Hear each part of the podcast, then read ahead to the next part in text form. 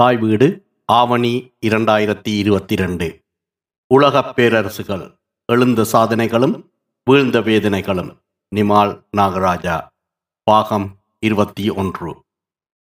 எழுகிறது சோழ சாம்ராஜ்யம். ஆயிரம் ஆண்டுகளைத் தாண்டியும் அசையாத கம்பீரத்துடன் தஞ்சாவூரில் தலை நிமிர்ந்து நிற்கிறது அந்த பெரும் கலைக்கோயில் தமிழகத்தை மட்டுமல்ல இந்தியாவை மட்டுமல்ல ஆசிய கண்டத்தையே அசைத்து பார்த்த ஒரு பிரமாண்ட பேரரசின் புகழ்பூத்த எச்சமாக எழுந்து நிற்கும் தஞ்சை பெரிய கோயிலின் பின்னால் விரிகின்றது ஒரு பெரும் வரலாறு. புலிக்கொடியுடன் தரையிலும் கடலிலும் காவியம் படைத்த தமிழனின் தவிர்க்க முடியா ஆட்சியின் அடையாளம் அந்த சரித்திரம்.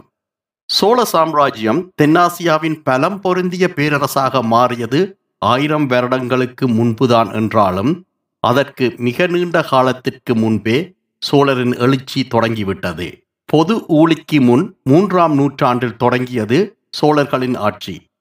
பழையாறு என அழைக்கப்பட்ட தற்போதைய கும்பகோணத்தை சுற்றிய பகுதிதான் அவர்களின் ஆரம்ப புள்ளி. அங்கிருந்துதான் அவர்களது ஆட்சி படிப்படியாக பரவத் தொடங்கியது. அப்போது தெற்கே மதுரையை மையமாக வைத்து பாண்டிய ஆட்சி விரிய மேற்கே வாஞ்சியை தலைநகராக கொண்டு சேர ஆட்சி நடந்தது. கரிகால் பெருவளத்தான் என்ற கரிகால் சோழன் தான் ஆரம்பகால சோழர்களில் மிகவும் புகழ்பூத்தவன் சோழ ஆட்சியை பேரரசு என்ற பாதைக்கு அழைத்துச் சென்றவனும் இவன்தான். சேர நாட்டோடு போர் முரசு கொட்டிய சோழர் படை தஞ்சைக்கு அருகிலுள்ள வெண்ணி என்ற போர்க்களத்தில் சேரரை தோற்கடித்தது. போரில் கரிகாலன் எறிந்த வேல் சேர மன்னன் பெருஞ்சேரலாதனின் மார்பை துளைத்து முதுகையும் காயப்படுத்தியது. அந்த காலத்தில் வீரர்கள் முதுகில் விழுப்புண் பெறுவதை வெறுத்தார்கள். வெறுத்து போன பெரு வீரனான பெருஞ்சேரலாதன் வடக்கிருந்து உயிர் விட்டான் வடதிசையை நோக்கி அமர்ந்தபடி உண்ணாவிரதம் இருந்து உயிர் துறப்பதை வடக்கிருத்தல் என அழைப்பது சங்ககால வழக்கம். சேரனுக்கு அடுத்து பாண்டியனையும் வெற்றி கொண்ட கரிகாலன் அப்போதும் திருப்தி கொள்ளவில்லை. வடக்கே படையெடுத்து இமயம் வரை சென்றான் என்றும் கீழே இலங்கையையும் வெற்றி கொண்டான் என்றும் கல்வெட்டுகள் சொல்கின்றன. கரிகாலனுக்கு இன்னும் ஒரு பெருமையும் உண்டு. காவிரி ஆற்றை குறுக்கறுத்து கல்லாலும் களிமண்ணாலும் இவன் கட்டிய கல்லனை இரண்டாயிரம் ஆண்டுகள் கழிந்தும் கூட இன்றும் பாவனையில் இருப்பது மிக பெரும் ஆச்சரியம். கரிகால் சோழனுக்கு பின்னால் மிக குறுகிய காலத்திலேயே சோழர்கள் பலம் குன்றி போனார்கள். இந்த சந்தர்ப்பத்தை பாவித்து பாண்டியர்கள் தலையெடுத்து கொள்ளும் நேரத்தில்தான் பெரும் ஆபத்து வடக்கிலிருந்து வந்தது. கர்நாடக பகுதியிலிருந்து களப்பிரர்கள் எனும் வீரர்கள் கூட்டம் ஒன்று தமிழகத்தை நோக்கி பாய்ந்து வந்தது. சோழர் பாண்டியர் சேரர் என்ற தமிழக மூவேந்தரை மொத்தமாக காலி செய்துவிட்டு அவர்கள் தமிழகத்தின் அரியாசனத்தில் அமர்ந்து கொண்டார்கள். சோழர்கள் பழையபடி குறுநில மன்னர்களாகி தங்களின் உறையூர் பகுதியில் ஒடுங்கிக் கொண்டார்கள். இது நடந்தது பொது ஊழிக்காலத்துக்கு பின் இரண்டாம் நூற்றாண்டில். அடுத்த முன்னூறு ஆண்டுகளுக்கு களப்பிரர்களை யாராலும் ஆட்ட முடியவில்லை. இறுதியில் ஒருவாறு பாண்டியர்களும் பல்லவர்களும் களப்பிரர்களை வெற்றி கொண்டார்கள். அந்த நேரத்திலும் சோழர்களால் தங்கள் பழைய பலத்துக்கு திரும்ப முடியவில்லை. பல்லவர்களுக்கு கப்பம் கட்டிக்கொண்டு காலத்தை ஓட்டிக் கொண்டிருந்தார்கள்.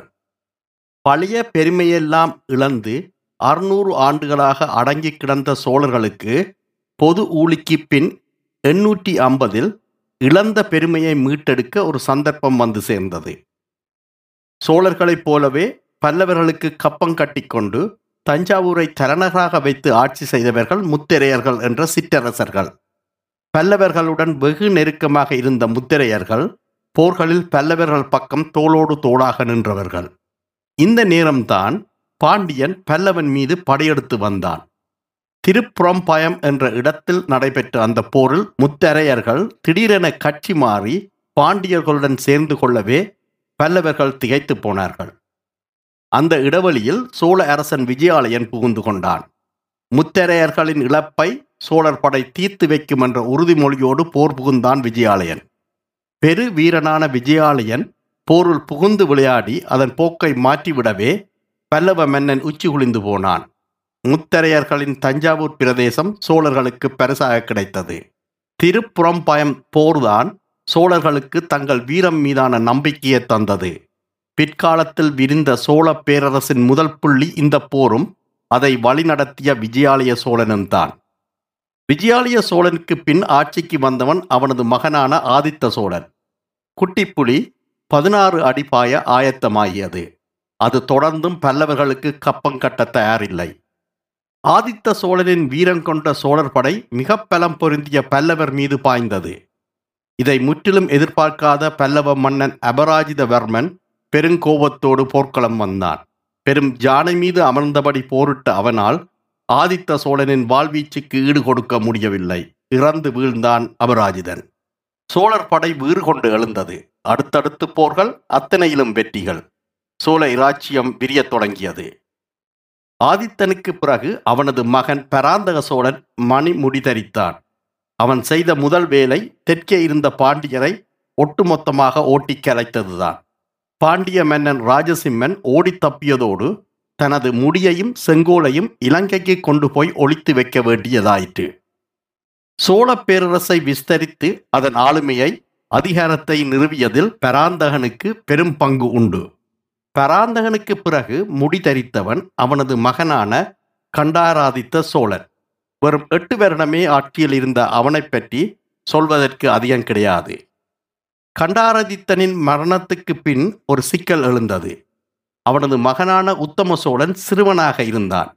அவனால் பெரும் சோழ சாம்ராஜ்யத்தை நிர்வகிக்க முடியாததால் கண்டாராதித்தனின் சகோதரனான அரிஞ்சயன் அரியணை ஏறினான் சோழர்களின் போதாத காலம் சாதனைகள் செய்வான் என எதிர்பார்க்கப்பட்ட பெரு வீரனான அரிஞ்சயன் ஒரு வருடத்துக்குள்ளேயே போரில் கொல்லப்பட்டான். அடுத்து ஆட்சி ஏறியவன் அரிஞ்சயனின் மகனான சுந்தரச்சோழன்.